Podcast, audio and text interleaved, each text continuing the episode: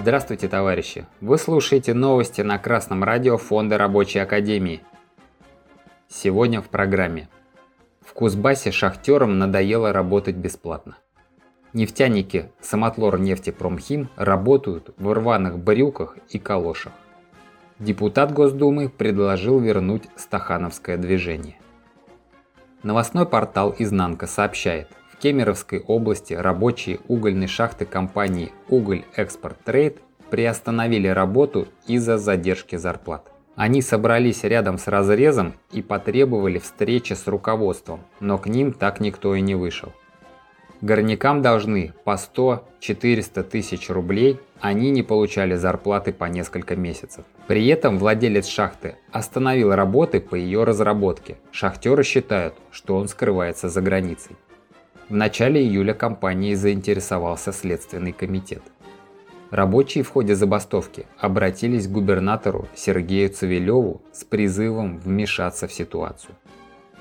Мы уже много раз говорили, и такие ситуации заставляют нас вновь повторять, что по закону вам обязаны платить зарплату два раза в месяц. Если вам не платят больше 15 дней, то согласно 142 статье ТК РФ вы можете, письменно уведомив руководство, приостановить работу до полного погашения долгов по заработной плате. Не надо месяцами ждать, пока капиталист с вашими зарплатами сбежит за границу. Требуйте своевременной оплаты труда. Закон на вашей стороне.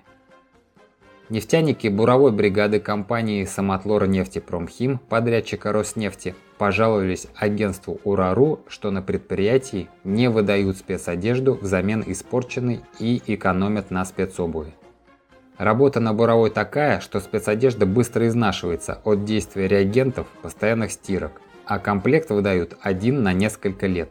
Поэтому ходим с дырявыми коленками. Обуви тоже часто не хватает. На зиму сами покупаем себе ботинки потеплее. Летом ходим в калошах, рассказал нефтяник.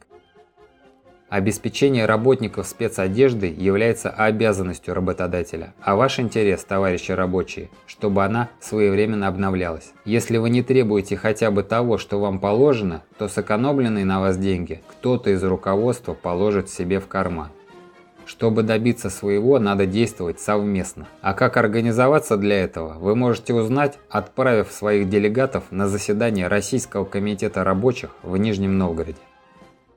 Депутат Госдумы от фракции «Единая Россия» Сергей Колунов предложил ввести аналог социалистического соревнования, сообщает новостной сайт Подмосковья сегодня.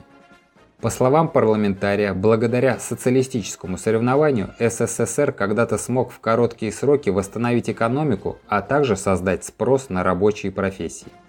Каждое предприятие, каждая фабрика и шахта, каждый колхоз принимали участие в так называемом социалистическом соревновании. Яркие примеры – Стаханов, который в 1935 году перевыполнил суточную норму добычи угля в 14 раз – Демченко, собравшая в 1935 году более 500 центнеров сахарной свеклы. Рабочие профессии пользовались спросом и уважением, заявил Колунов интернет-изданию «Подмосковье сегодня».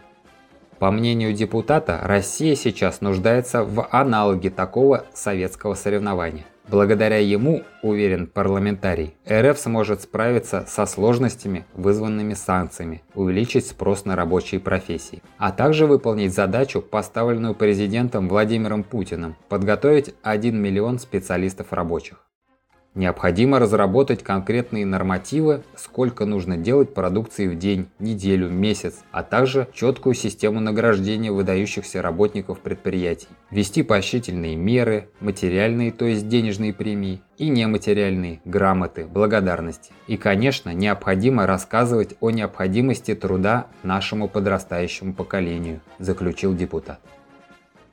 Рабочие сейчас и так поголовно совершают подвиги на рабочем месте, работая за троих, за пятерых, по 12 часов 6 дней в неделю. Да и кто будет проводить соревнования? Те, кто сейчас не платит вовремя зарплаты и не обновляет вовремя спецодежду своим работникам?